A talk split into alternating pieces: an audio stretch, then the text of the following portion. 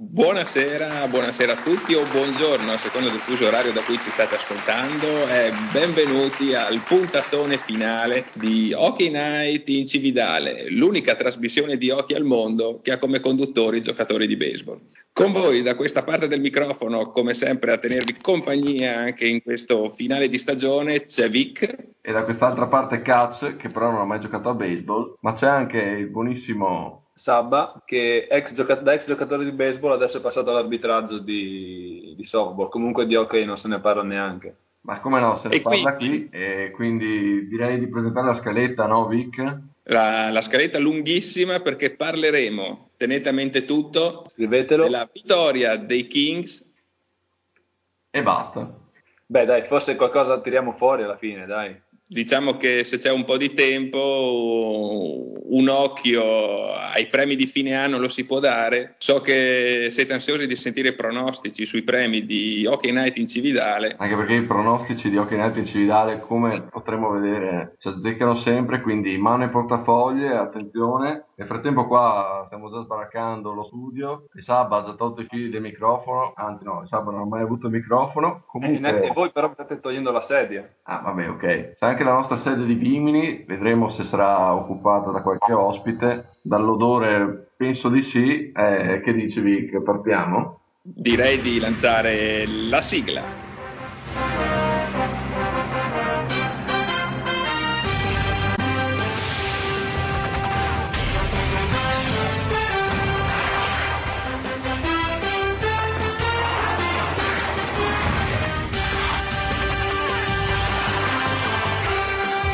Rieccoci al puntatone finale di Hockey Night in Cividale. Direi di partire subito per andare subito a festeggiare i Kings e diamo un occhio al cammino che Los Angeles ha fatto in questi playoff. Ricordiamo che si è qualificata per la post season eh, all'ultima giornata di regular season, quindi col seed numero 8 al primo turno ha incontrato subito Vancouver, i campioni della regular season e udite udite li ha fatti fuori in 5 gare. Cavolo Vic, sembri proprio un esperto, eh? Se devo dirlo. Grazie. No, no, prego, continua. Posso, posso continuare? Ah, sì, certo. Secondo turno, St. Louis Blues per i Kings. Eh, Attenzione, aspettate. stai andando così cioè, bene. Dai, Sabba, fai qualcosa. Tutta la mia scaletta pronta. Ti fermano così. Vado un attimo ad aprire, vediamo chi è. Permesso? Buonasera a tutti. Eh, è giusto forse che ne parli un po' anch'io dei Kings, dai, visto, visto yeah. quanto mi è costato in termini di permessi e di notti buttate via, ma è stata una grandissima soddisfazione e sarà una grandissima soddisfazione per tutta l'estate. Intanto benvenuto, eh, diamo il benvenuto anche da parte dei nostri ascoltatori al il boss dei Kings, eh, tale Anzer, direttamente da italiano dei Los Angeles Kings. In sì, realtà dai. l'eminenza griglia poter... dietro la dirigenza dei Kings, ma questo, questo non si no, sa. Eh, penso che sarà. Penso che andrò avanti a festeggiare per mesi, eh, facendo un paragone anche con eh, vittorie a stampo calcistico eh, che ho potuto festeggiare nella mia vita. Credo che questa valga, valga molto di più perché vivere due mesi di sofferenze qualcosa di difficile, ma poi alla fine quando si vince è veramente impagabile. Auguro a tutti i tifosi di qualsiasi squadra NHL, e dico italiani, con le fatiche che facciamo, con gli orari a cui dobbiamo sottostare, visto il fuso, un giorno di poter vivere questa soddisfazione perché è qualcosa di davvero impagabile. Davvero. Ok, ok, ci stai rinfacciando che ti fiamo per squadracce. Quest'anno c'era, c'era andata vicino quasi. pure sulla nostra sedia di Vimini e prima di parlare dei festeggiamenti noi stavamo riepilogando il cammino dei tuoi Kings ed eravamo arrivati alla se, se non sbaglio eravamo arrivati al secondo turno quando i Kings hanno affrontato i favoriti diciamo almeno secondo me St. Louis Blues quindi ah, eh, subito il ruolo di esperto ma io vorrei solamente fare un, un passo indietro e, e, dire soltanto una cosa. Credo che la componente fortuna sia stata fondamentale, come credo lo sia sempre per qualsiasi squadra che vinca eh, la Stanley Cup. Nel senso che i Kings hanno sì vinto eh, perdendo soltanto quattro partite, che è stata una cosa incredibile, nessuno poteva aspettarsi nulla di simile, io in primis. Eh, però, per esempio, se guardiamo anche la serie con Vancouver, i Kings hanno avuto la fortuna di incontrare una squadra che ha potuto schierare Daniel Sedin soltanto nelle ultime due partite, questo sicuramente ha avuto un peso. Eh, Ma è quello, è quello bello o quello brutto, Daniel? Eh, è quello bello. è indovinato. No, il, il, discorso è che un, io credo che i Kings abbiano incontrato Vancouver per un, eh, per un, punto, per aver perso ai rigori l'ultima partita a stagione regolare con San, eh, con San José. Eh, se per esempio i Kings avessero incontrato St. Louis al primo turno, perché così sarebbe successo, se i Kings avessero avuto un punto in più, avrebbero potuto poi incontrare Vancouver al secondo turno, probabilmente, ma con Dalien Sedina a disposizione da tutta la serie, quindi probabilmente sarebbe stato ancora più complicato. Eh, questo non vuol dire che non avrebbero vinto, però fa capire che ovviamente Vancouver senza uno dei Sedin è una squadra diversa. Vabbè, poi si sa che comunque in queste cose qui cioè la componente fortuna comunque influisce per forza, insomma. O senza sì, nulla sì. togliere ovviamente ai Kings, ma insomma i risultati parlano per loro, penso. Soprattutto io, la gara contro che... St. Louis la, la, dice lunga perché è stato un 4-0 netto. Senza, senza onor di replica. Ma la, la, la serie contro St. Louis, secondo me, per assurdo, si è decisa nei primi dieci minuti del, per, del, primo periodo di gara 1, dove i Blues credo abbiano tirato 13 in porte a 2, a 2 e, e, qui che ha tenuto i Kings in partita. E poi i Kings eh, sono riusciti a trovare un pareggio insperato e poi hanno vinto la partita di misura. Eh, poi da lì in poi la serie è stata in discesa perché gara 2 i Kings sono stati 4, avanti 4-0 nel primo tempo e si sono portati 2-0 nella serie vincendo entrambe le gare fuori casa e diciamo che poi le cose eh, sono state molto più semplici se si può usare questo termine. E anche in questo caso il St. Louis ha giocato comunque tutta la serie con il portiere di riserva che è autore peraltro della grandissima stagione, però visto che è stato portiere di, sia delle squadre di Vic che della squadra di, di Cacelex Sappiamo che era il primo anno diciamo, che un cer- aveva un certo tipo di rendimento, sì, perché in passato era stato Elliot. un giocatore parecchio deludente. Stavo parlando di Elliott. E quando ha avuto delle difficoltà nella serie con i King, comunque eh, cioè, si ha dimostrato qualche punto debole. Poi anche qui, ripeto, magari anche con, A- con Alakin Porta non sarebbe cambiato nulla, però non era il portiere titolare. Quindi anche qui c'è stato un, un piccolo aiuto mh, dalla dea bendata, se, se si può dire aiuto o no, è stato 4-0 e la Dea sì. Bendata abbia messo in finale di conference Phoenix. Sì, eh, contro una squadra che tra l'altro ha eliminato Nashville che sulla carta teoricamente sarebbe stato un ostacolo molto più ostico, eh, ma Nashville stessa si è, la vi- si è complicata la vita nelle, nelle, persone in particolare di, di, uno dei due costizi Neradulov che hanno pensato di, di andare a gozzovigliare a tarda notte e poi farsi escludere per due partite di fila, questo Beh, sicuramente se, ha Se la sono godute, hanno vent'anni, dai. Sono giovani. Eh, sì, a proposito di gozzovigliare, insomma, un, a, proposito di Gozzovigliare, un piccolo cameo, eh, ho scoperto praticamente oggi leggendo un giornale di Los Angeles che alla fine di gara 6 i Davis non hanno avuto un volo immediato di rientro a, a New York e si sono fermati a Los Angeles. Praticamente sono stati paparazzati in un nightclub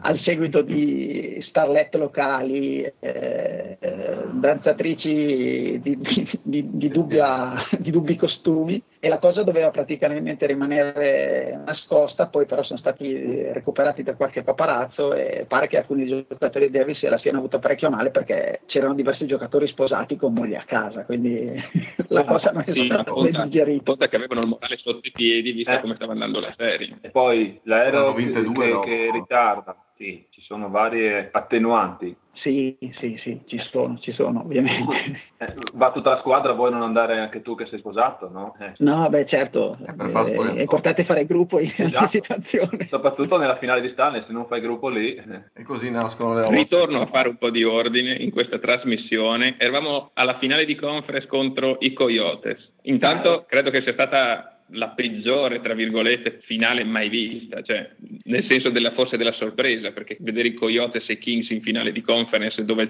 c'erano squadre come Vancouver, come Chicago come Detroit, sì, beh, bisogna dire che mi sembra davvero una sorpresa. Quest'anno, indipendentemente dalla finale di conference, che a me piace eh, pensare che i Kings abbiano una squadra costruita per, non dico per rivincere a ripetizione, però comunque per, per essere competitiva negli anni. Quest'anno i Coyotes hanno trovato una, l'ennesima stagione incredibile perché tutti pensavano che una volta venduto Britgalo eh, avrebbero tranquillamente stazionato sul fondo delle classifiche, invece alla fine sono riusciti a vincere le, la Pacific Division. Però anche loro sono... all'ultima giornata di regular season, devo dire che la Pacific aveva un livello veramente basso quest'anno. Sì, sì, è un livello, un, un livello, basso, però alla fine praticamente tutte le squadre, se si esclude Anam, che in ogni caso ha fatto un recupero che alla fine gli ha quasi permesso di giocarsi un posto nei playoff, eh, Dallas credo fosse prima nella division a due, due, settimane dalla fine dei playoff e poi alla fine non c'è nemmeno arrivata, quindi a testimonianza di un grosso equilibrio. Eh, la, la, cosa che secondo me è evidente nella Western Conference è che quest'anno c'è stato un, un metodo ricambio generazionale, nel senso che squadre che negli scorsi anni erano comunque sempre arrivate in finale di conference e quindi anche in finale Stanley Cup, alla dire Detroit, San José, Chicago, Vancouver, sono state tutte eliminate al primo turno. Quindi questo ovviamente ha causato uno sconvolgimento e ha determinato il fatto che comunque in finale ci sarebbe arrivato un outsider. Eh,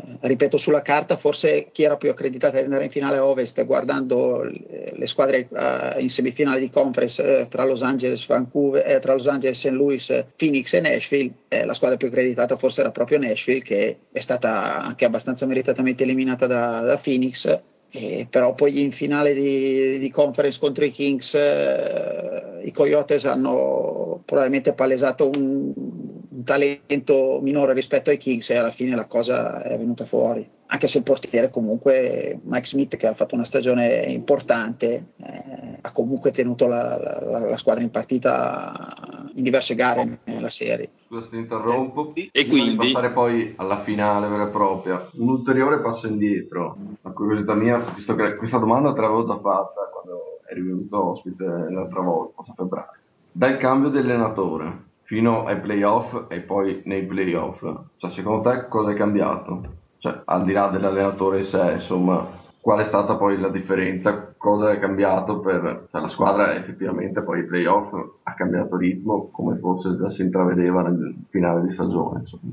Ah, il discorso che eh, c'è una parola in inglese eh, che rende bene l'idea, che si chiama accountability, nel senso che i giocatori dei Kings prima sotto Murray, eh, visto che era un allenatore, tra virgolette, papà, eh, trovava l'allenatore spesso e volentieri in caso di sconfitte faceva da, da ombrello ai giocatori, trovava comunque sempre delle scuse e qualcosa di positivo quando le cose anche non andavano bene. Eh, Sater invece ha portato una mentalità diversa. La cosa, per esempio, faccio un esempio, il modo in cui lui ha gestito Quick di fronte ai giornalisti eh, Sater ha insistito fino alla fine quando venivano fatti paragoni dicendo ah Quick sta giocando come eh, nominando grandi portieri in attività anche i portieri del passato lui ha sempre detto che Quick è un buon portiere ma deve ancora fare una stagione da 40 vittorie deve ancora vincere un turno di playoff. L'ha sempre tenuto sulla corda e la prima volta in cui ha fatto dei complimenti apertamente a Quick è stato alla fine di gara 6 questo lui l'ha fatto sistematicamente con tutti i giocatori. Questo ovviamente lo faceva verso l'esterno eh, eh, e lo faceva ovviamente anche tra le mura dello spogliatoio. Quindi eh,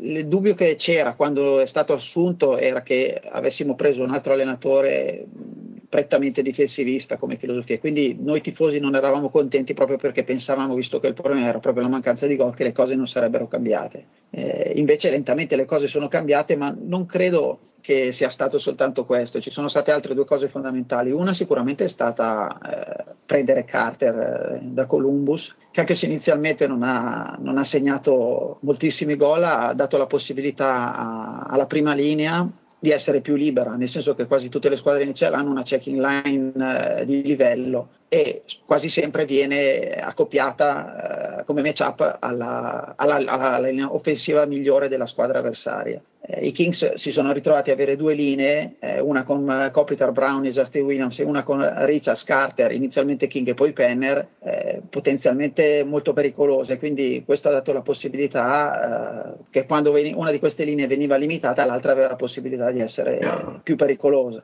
Questo è stato sicuramente un fattore. Il terzo fattore è stato pescare da Manchester eh, i due ragazzini King e Nolan che hanno portato stazza e velocità e nel caso di King anche gol e più di una volta sono stati decisivi, tant'è vero che King ha fatto 5 gol nei playoff ed è arrivato soltanto un gol dal record eh, di gol segnati nei playoff da un rookie che è 6, quindi, e questo nessuno se lo aspettava, quindi credo entrambi i tre, i tre, fattori siano stati determinanti alla fine. Perfetto, adesso io sono ubriachissimo dopo tutto questo, questo sapere di hockey. E direi di fermarci un attimino, facciamo una delle nostre famosissime pause musicali e al nostro ritorno parleremo finalmente della finale e dei festeggiamenti a Los Angeles. Che dite? Va bene, sono d'accordo, a dopo. Io metto su brulè. Sì, sì, che non, non temiamo il caldo.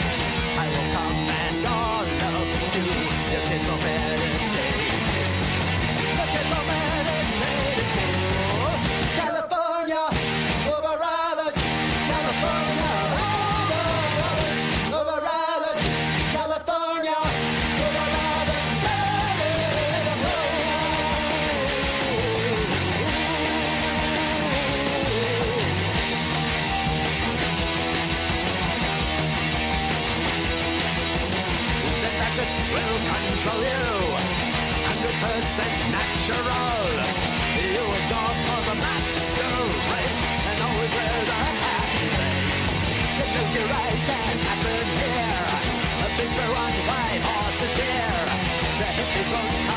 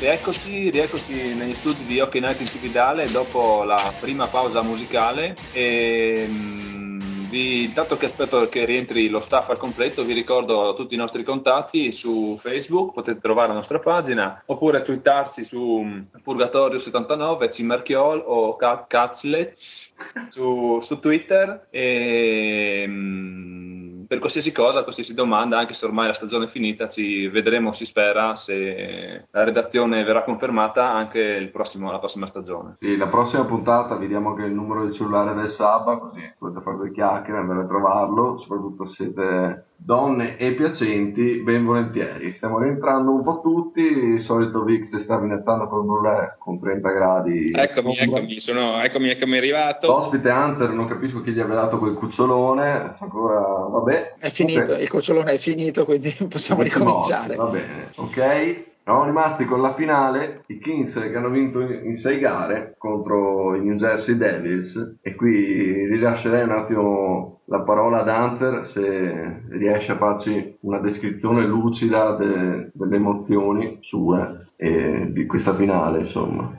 Ma allora, descrizione lucida delle, emo- delle emozioni è impossibile. Eh, quello che si può dire è delle, delle, prime due partite, partiamo dalle, dalle, prime due partite che si sono giocate a New York, sono state due partite che i Kings hanno vinto in entrambi i casi all'overtime e potevano andare tranquillamente anche dall'altra parte, nel senso che eh, gara 1 ha visto un predominio territoriale dei Devils, anche se in entrambe, gare, in entrambe le gare i Kings hanno segnato per primi, eh, sono stati raggiunti e poi eh, hanno avuto la forza e anche la fortuna di, di andarla a vincere in overtime. Soprattutto gara 2 eh, il predominio dei Devils è stato abbastanza netto fino a termine de, dei tempi regolamentari. Poi in overtime invece in gara 2 i Kings sono riusciti a, a cambiare marcia e a vincere si può dire anche abbastanza meritatamente. È chiaro che ritornare a Los Angeles in vantaggio di 2-0 eh, è stato poi un vantaggio che alla lunga è, è, stato, è, stato, decisivo perché la conquista del fattore campo ha, ha, consentito ai Kings di prendere quel vantaggio che poi non hanno più restituito. Sì, tra l'altro, tra l'altro ritorno a Los Angeles che davvero, davvero è andato alla grande, lo Staples Center era, era una bolgia pazzesca. Ecco, io questo questo io penso che eh, io ci sono stato a, Los Angeles diverse volte, ho visto diverse partite. Penso che i tifosi dei Kings, a live- a, anche rispetto ad altri mercati, diciamo, eh, del sud degli Stati Uniti, sono sempre stati eh, una squadra con un fan base molto leale, nel senso che anche negli anni bui i Kings hanno quasi sempre fatto il tutto esaurito nonostante delle stagioni in cui il record eh, e le squadre messe in campo lasciassero eh, molto desiderare. E credo che in finale la cosa si sia vista nonostante abbiano una concorrenza negli altri sport non indifferenti esatto, esatto, soprattutto a livello di basket e anche a livello di baseball dove, insomma, dove gli Angels a Los Angeles fanno abbastanza da padrone. La differenza credo tra il pubblico nei due palazzetti senza nulla togliere ai tifosi dei Davis è stata abbastanza evidente nel senso che credo che i tifosi di Los Angeles siano riusciti a dare un qualcosa in più eh, a livello di spinta alla squadra di casa quando abbiamo giocato in casa. Sì, c'è anche, da dire che comunque Los Angeles come bacino d'utenza è abbastanza più ampio che ne so di una Nashville spersa in mezzo al Centro America e magari ha meno concorrenza sì, sì. rispetto ai Davis vicino a New York eccetera. Ma... Sì, poi, i, Kings, i, i, Kings, hanno comunque avuto tempo, diciamo, dal, da quando sono stati fondati sì, nel chiaro. 67 di costruirsi un fan base diverso e poi comunque già dal 93 quando si era andati in finale, diciamo, Loki era arrivato dove magari prima non era ancora arrivato a Los Angeles e quindi alcuni tifosi sono partiti da lì e mi ci metto anch'io perché io sono diventato tifoso dei Kings guardando appunto eh, quelle finali quando avevo 18 anni e ed è, insomma, è da lì che per me è nato tutto. Però è chiaro che bisogna met- tenerlo in considerazione perché comunque i Kings hanno avuto Wayne, Grex- Wayne Gretzky, quindi da solo è stato un catalizzatore di, di, tifosi, questo è evidente. Sì, ma di questo ne parleremo nella nostra, nella nostra rubrica nelle prossime puntate. Tornando a gara 3, svoltasi a Los Angeles, eh, direi che fortuna a parte c'è stata c'è stata una mossa vincente di Los Angeles per portarsi sul 3-0, quella di mettere una scollatura improponibile davanti agli occhi di De Boer. Ah, per cui eh, tutte le linee scese sul ghiaccio credo che fossero completamente sbagliate. Sì, tra l'altro scusa Vic, ti interrompo un attimo, giusto qualche minuto fa che non volevo interrompere anche. È arrivato un tweet da una certa Ty Stevens, ve la traduco perché è in inglese, insomma non voglio mettere in difficoltà i nostri ascoltatori. Tu che sei madrelingua. un po' trascurata, soprattutto dal Sabba, perché si parlava di tutti ma non veniva citata lei nella trasmissione questo tuo intervento già risponde da sopra quanto efficienti siamo. E prego, continuate. un po'. Pronto? È, è, è, saltata, è, saltata, la linea, mi sono perso credo 10 secondi di, di, di Cacci che parlava di tette, credo. sì, sì, eh, vabbè, diciamo così, è che è la censura cubana che ti interrompe la linea abituati. Sì, com- comunque era meglio quella di Phoenix, se posso, se posso esprimermi. Oh, ce la siamo persa questa, ragazzi. Ma come no. la siamo persa? Ma Vabbè, no, erano bottiglie entrambe, però. Io Alberto non se la sono persa. Questa me la sono persa io. Comunque, comunque, facciamo un po' di ordine, torniamo a gara 3 e parliamo di questo shootout di Quick 4-0 rifilato in casa ai Davis. Ma eh, gara 3 è stata, per, per, quanto riguarda il primo periodo, abbastanza simile a quanto si era visto nelle prime due gare, nel senso che i Davis sotto di 2-0 hanno dovuto fare la partita e si sono, e si sono trovati in inferiorità numerica a metà del periodo sotto 5 contro 3 per un minuto e mezzo e hanno fatto un penalty killing fondamentale su cui hanno costruito la vittoria. Poi nel secondo tempo hanno segnato in rapida successione due reti, la seconda molto bella con Dustin Brown, anzi con Anze Kopitar, scusate, e, e, poi non si Kopitar, sono più voltati indietro. Kopitar, come dicono in Slovenia, non si sono più voltati indietro. Quindi eh, è chiaro che andare sul 3-0 eh, entra anche in gioco la statistica perché sappiamo che in, in tutta la storia dell'NHL da quando ci sono i playoff soltanto tre squadre erano riuscite a risalire dal, sotto 3-0, una volta nel 42 credo i Toronto Maple Leafs, nel okay. 75 nel 75 non mi ricordo chi eh, e per ultimi Flyers nel 2010 quindi diciamo che la confidenza Difficile, nella vittoria ma non impossibile dai. Sì però, però diciamo molto molto molto partite, diciamo molto molto difficile. E siamo quindi arrivati a gara 4 e... e lì avete un po' tirato i remi in barca. Ma eh, diciamo che gara 4 per assurdo i Kings hanno forse giocato una partita migliore rispetto alle tre precedenti ma hanno colpito due pali nel, nel, primo tempo, la partita è arrivata 0-0 alla fine del, del, secondo e nel terzo i Devils hanno trovato il primo gol della partita su una copertura difensiva non fatta benissimo da Voinov che ha permesso a Elias di andare a prendere un disco deviato davanti a Quick e diciamo che come sempre in questa finale che ha segnato per primo poi è andato a vincere la partita. I Kings hanno pareggiato dopo un minuto ma poi a tre minuti dalla fine Enrique ha fatto un gol molto bello sempre su un, un mezzo errore di Voinov e di Mitchell in, in società, diciamo, e, e, hanno portato a casa la partita e hanno riportato la serie New Jersey. Si vola quindi di nuovo a Newark per gara 5.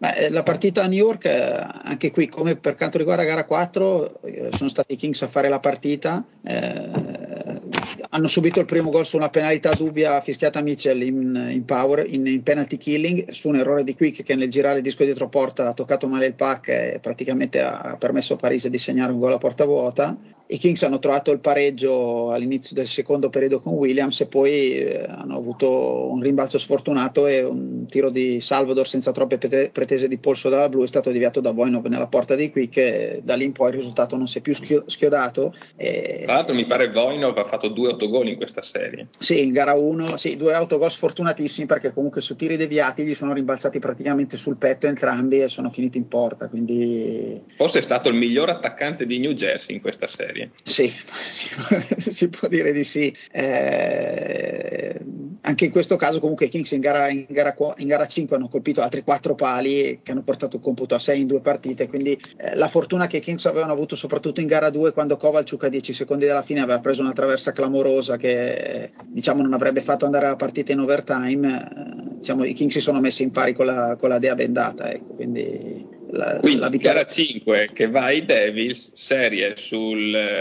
3 eh, a 2 e dimmi la verità, ti sei cagato addosso?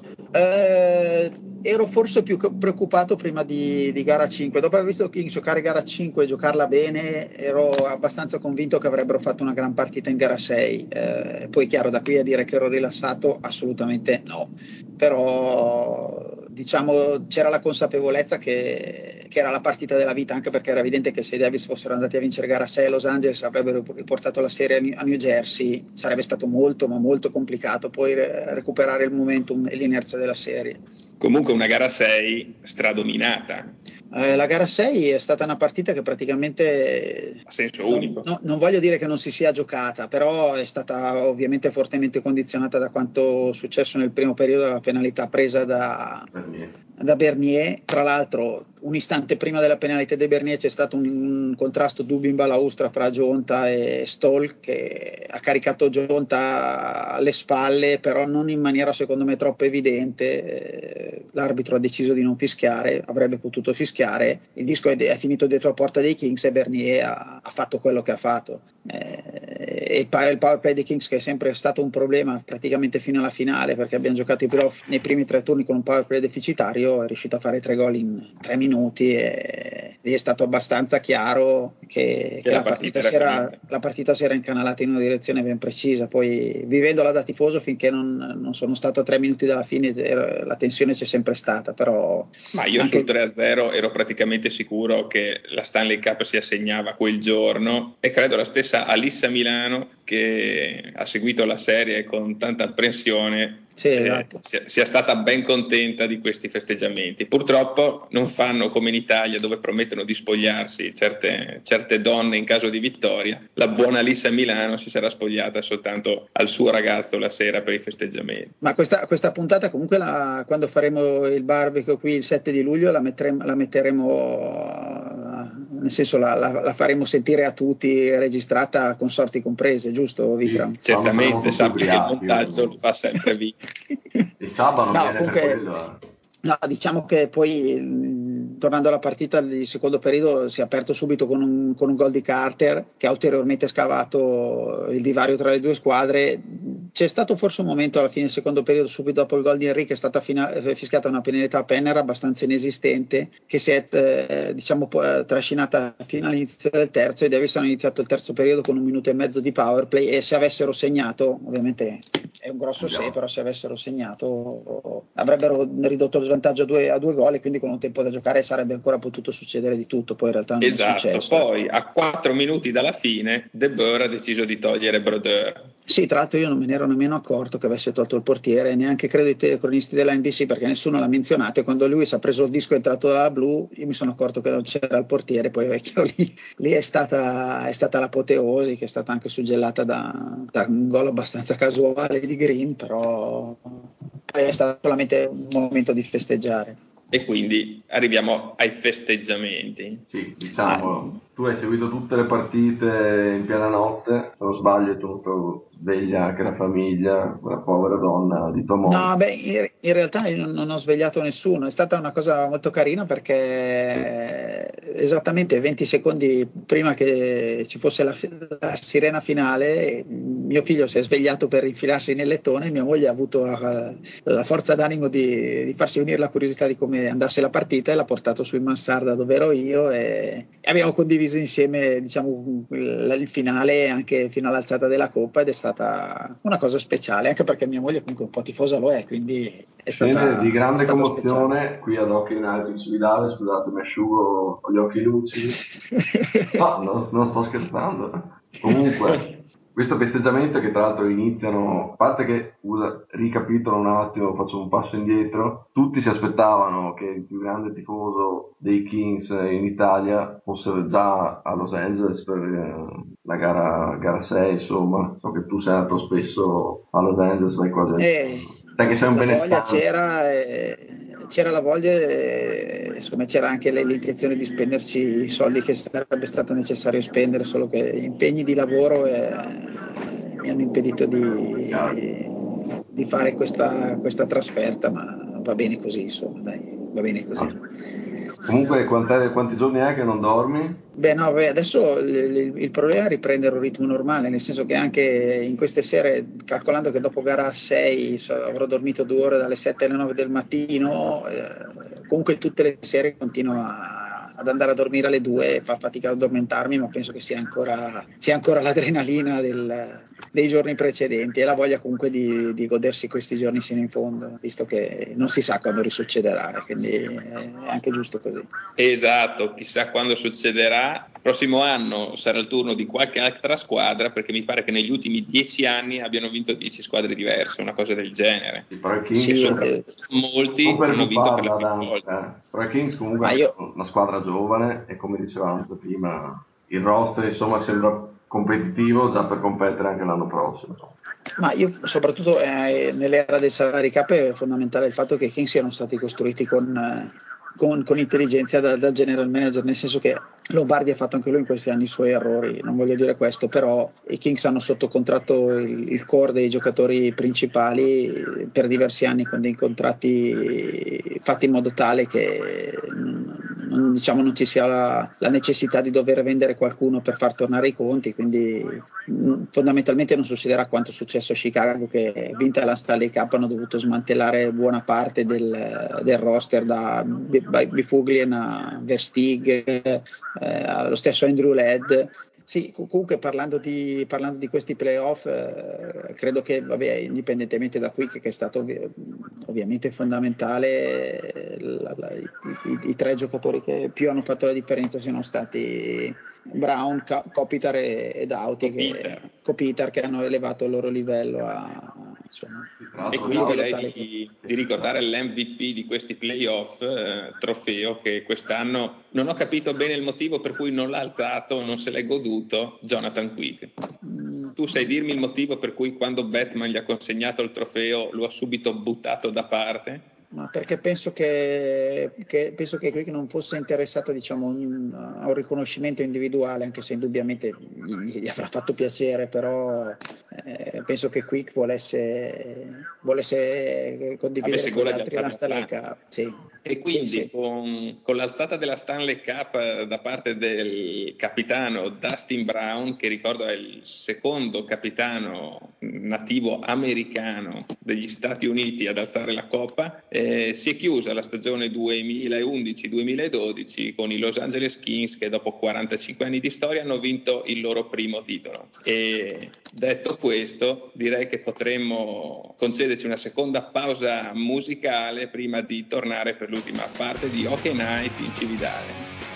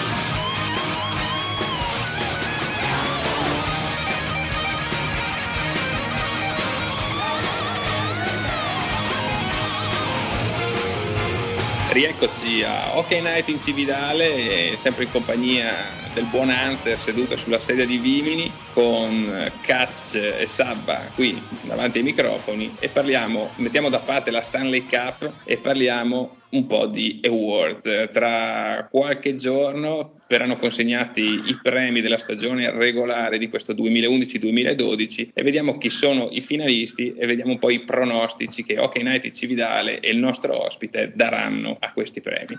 Iniziamo con i finalisti per l'Adams Trophy, il premio come miglior coach eh, di questa regular season. I candidati sono Hitchcock di St. Louis, McLean di Ottawa e un tor- Tortorella di New York. Vabbè, parto io giusto per rompere il ghiaccio. Da tifoso di Ottawa dovrei dire McLean, da amico di Vic vorrei dire Tortorella, alla fine però secondo me, oggettivamente parlando, dai, vincerà Hitchcock. Sì, anche secondo me. Anche per il Saba. Segnatevi questo nome, Hitchcock Mettetevi Hitchcock. 10 euro Hitchcock su. Adams Trophy. Passiamo all'Art Trophy, dove i candidati come... Cos'è l'Art Trophy? L'MVP, Miglior giocatore. Miglior giocatore della MVP della stagione. stagione regolare. Sì. Lundqvist, Malkin o Stamkos? Beh, Stamkos secondo me non è che abbia fatto sto granché, Cioè, ha segnato sempre cazzarve di gol. Ha fatto 60 gol. Sì, vabbè, però ormai ci aveva abituato e comunque Eh. non è stato poi così decisivo ai fini. A parte i 60 gol non ha fatto tanto. Ma Solo, solo ricordare 60 che- Ha gol. fatto, ca- ha fatto cagare a parte 60 Sì, gol. sì, esatto. Vabbè, eh, è uno dei dato- tre migliori, però fra i tre, secondo me, è stato più decisivo lui. Ho detto la mia cagata, metteteci un euro. Questa sorpresona. Secondo voi? Ma, Io dico Malkin per, per come ha guidato Pittsburgh eh, in tutta la regular season, che li ha tenuti a galla, li ha fatti lottare per i primi posti, li ha portati ai anche playoff. senza Crosby. Anche senza, Senza Crosby. Crosby, poi è arrivato Crosby e ha rovinato tutto. Ecco, Io, se posso dire una cosa, anche se non, cioè, non voglio essere tacciato di omerismo, però avrebbe potuto secondo me essere inserito anche Quick perché bisogna considerare che i Kings si sono qualificati ai playoff con l'attacco, il secondo peggior attacco della Lega e per larghi tratti il peggior eh, attacco della Lega e tantissime partite eh, le- i Kings le hanno perse con un gol di scarto e a volte anche senza la possibilità di segnare un gol e, Ki- e Quick li ha tenuti in partita tantissime volte quindi per un portiere giocare sapendo che subire un gol potrebbe essere sufficiente per perdere una partita non deve essere semplice quindi molta pressione e questo secondo me avrebbe potuto far sì che Quick fosse stato tra i nominati però Se giochiamo a chi ci avrei messo, io ci avrei messo anche Sean Avery, che ha dovuto sopportare un tortorella che non è niente facile e per quei 12 minuti che ha giocato in tutto l'anno ha fatto ben tre gol. sì allora quindi diciamo io mi correggo Avery per A Trophy Ok, sembra che siamo Sabba? giudizio Io unanime. Ah, scusa Sabba. Grazie. Che ti ricordi, hai sempre un pensiero per me. È perché sei alle spalle, non ti vedo. Eh, E non è, non è bello essere le sì, spalle. questo te la buono. Comunque andiamo avanti, caso- eh, andiamo- passiamo alla difesa e passiamo ai finalisti per il Norris Trophy. Il vecchio Lidstrom, eh, cannibale di questo trofeo, si è ritirato. In finale quest'anno abbiamo Ciara, Carlson e Weber. Vabbè, parto sempre io, visto che nessuno si vuole mai sbilanciare, quindi mi sbilancio subito da tifoso di Ottawa. Vorrei tanto dire Carlson perché fare una stagione come la sua con due anni in NHL sarebbe, tra l'altro vincere questo premio sarebbe una- dare continuità al dominio svedese dei difensori in NHL dopo l'Itron. Però secondo me Weber potrebbe vincerlo quest'anno, dai, glielo concedo. Sì, sono d'accordo anch'io con quanto dice Cacles. Guard- guardando i numeri, puramente i numeri offensivi, è chiaro che Carson ha fatto una stagione fuori dal comune. Eh, pur non essendo difensivamente carente come, come è, un- facendo un paragone all'ultimo difensore che ha, diciamo, ha fatto numeri simili, vale a dire Green dei Capitals, che però difensivamente ha sempre avuto delle lacune enormi. Carson, secondo me, deve ancora. eh, crescere ancora un attimo dal punto di vista difensivo. È, è già una stella, però deve ancora, eh, ha ancora insomma, margini per migliorare. Quindi credo che Weber in questo momento, dal punto di vista sia offensivo che difensivo, sia il difensore che maggiormente merita questo premio. Sabba, Anch'io, Weber. qui di Ciara non se lo fila nessuno. Eh no, quindi l'anno Cividale scorso. dice Weber. Beh, no, nessuno dice che è una pippa, però. Di avercene. Di Ciara in squadra. Esatto. eh, esatto. Andiamo ancora più indietro dopo la difesa, andiamo tra i portieri. I finalisti per il Vezina Trophy sono Lundqvist di New York, Quick, il tuo amato Quick di Los Angeles e Pekkarin di Nashville. E qui Eh, dopo... stavolta Batti sempre tu, Gacci. comincio io stavolta e ribadisco quanto ho detto in precedenza, che secondo me Quick merita di vincere questo premio proprio per quanto spiegato prima, anche se sono altrettanto convinto che lo vincerà Lundqvist. Tu dici Lundqvist? Perché io ho detto. Lundqvist per l'art, però effettivamente se non dovesse vincere l'art qualcosa porterà a casa Lundqvist. Nel dubbio non so neanche Rinne, anche Rinne ha fatto una stagione assurda. Secondo me lo meriterebbero tutti e tre, probabilmente sì. Lundqvist vincerà il Vezina. Sì, Lundqvist Ah, perché là. bisogna sempre considerare che comunque in questo caso chi gioca sulla costa est ha una visibilità diversa, anche a un discorso legato Soprattutto ha vinto, stesso. ha vinto la sua conference. Sì, sì, sì, beh, poi comunque, eh, ripeto, giocando a un, un orario diverso rispetto anche a qui Corin eh, ha una, una visibilità diversa, quindi io credo che, che alla fine vincerà il premio, poi per carità, se dovesse vincerlo meritatissimo in ogni caso, indipendentemente dal fatto che io penso che dovrebbe vincerlo qui, no? non ruberebbe nulla. Sabba? Io direi Quick, anche se Rin mi, mi preoccupa un po', comunque Quick. Io invece vado per simpatia, dico Rinne. Solo per... Pensavo dicessi la bionda dietro la partita di De Buri. e passiamo all'ultimo trofeo. Quella due pere le prende sempre. Oggi. non le dà più che le prende. Sì. Eh, scusate un attimo, prima di, mh, dell'ultimo, dell'ultimo trofeo è appena arrivato un tweet con la foto della suddetta bionda vicino a, mi sembra sinceramente eh, Hunter, perché è un, eh, un- una persona con pochi capelli, una lunga barba, mh, sono indeciso tra Hunter e Mario Biondi. Hunter, tu confermi oppure mh, neghi No, tu? era eh, su Mario, foto? era Mario Biondi, non ero io. Ah, ok, era Mario Biondi. L'altro perché ci siamo Vabbè. in streaming. Tutti noi abbiamo un sosia nel mondo. Comunque vabbè, torniamo alla serietà che caratterizza questa trasmissione di qual è l'ultimo premio che andiamo ad analizzare. Il eh, Calder Trophy, Calder che è il premio che viene assegnato al miglior rookie, al miglior giovane di quest'anno e qui la lotta è veramente, è veramente tosta perché abbiamo Adam Enrique, eh, per lui 51 punti nella sua prima stagione NHL, Gabriel Landeskog eh, di Colorado, numero 92 di Stoccolma, che ha fatto 52 punti, e Ryan Nocciolina Hopkins, anche lui 52 punti. Davvero, davvero tre grandi stelle, tre grandi giovani che al loro primo anno ha fatto- hanno dimostrato di saperla buttare dentro, se non altro. Vabbè, Allora, Chi si sbilancia? lascio all'ospite. io secondo me partiamo, part- partiamo dal presupposto che sono entrambi, cioè, entrambi, tutti e tre giocatori che eh, sicuramente avranno grandi carriere e non sono secondo me nessuno dei tre un fuoco di paglia. Eh, la differenza secondo me la fa rispetto agli altri a qualcosina in più Nugent Hopkins, anche considerando il fatto che ha passato buona parte della stagione infortunato. Sinceramente non mi aspettavo avesse questo tipo di impatto, soprattutto per il fatto che ha un fisico non ancora pronto al 100% al gioco dell'NCL, infatti l'ha pagata fisicamente. Però credo che a livello di talento puro abbia un qualcosina in più e quindi dico giocatore degli Elders.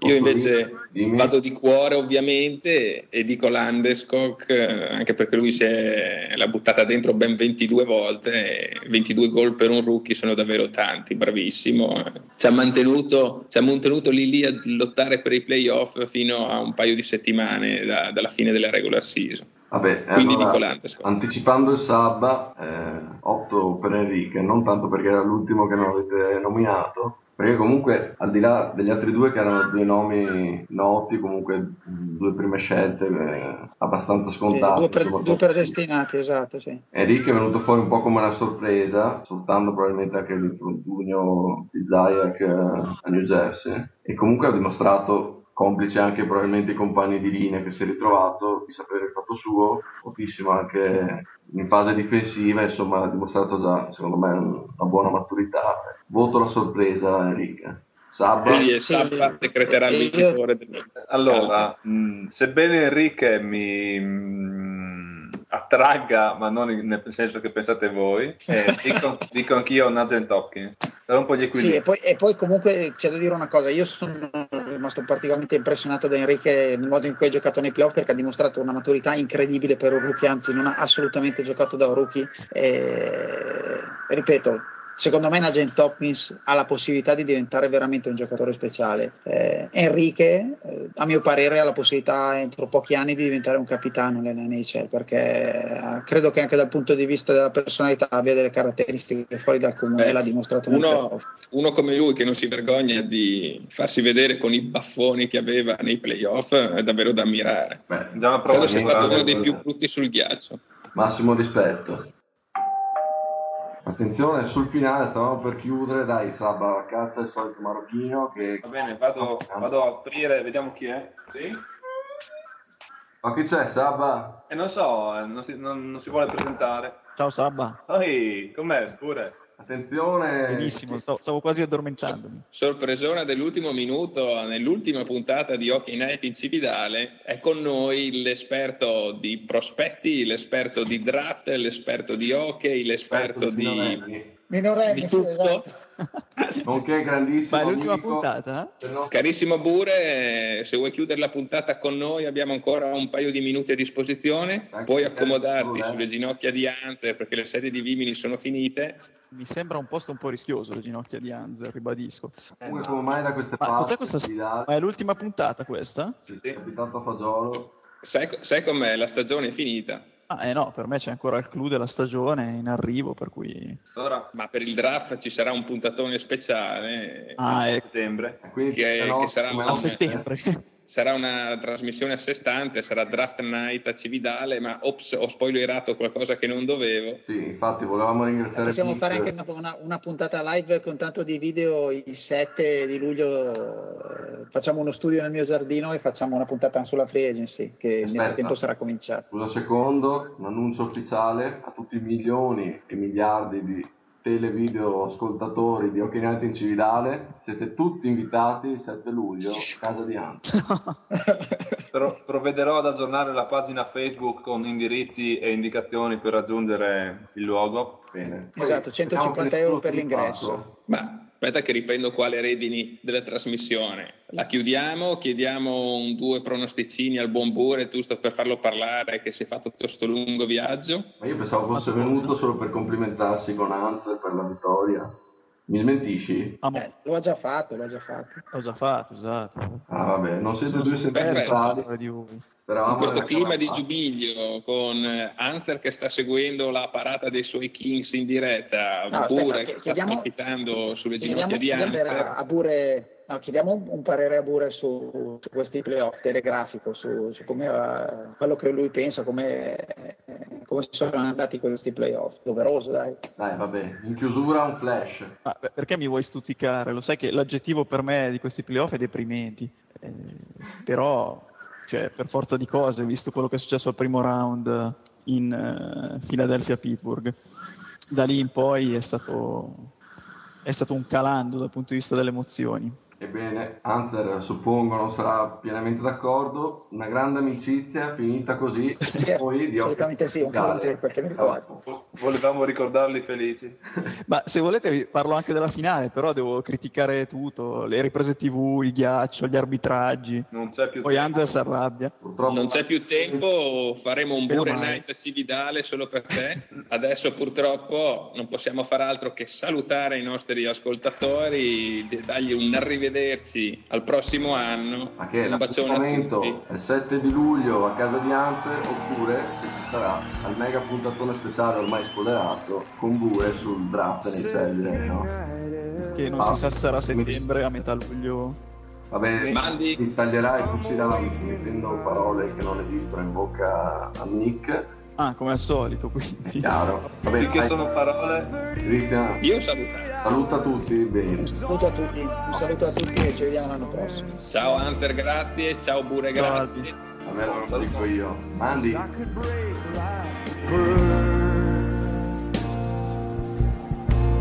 Or I could swallow the sea. It seems like the is coming. No one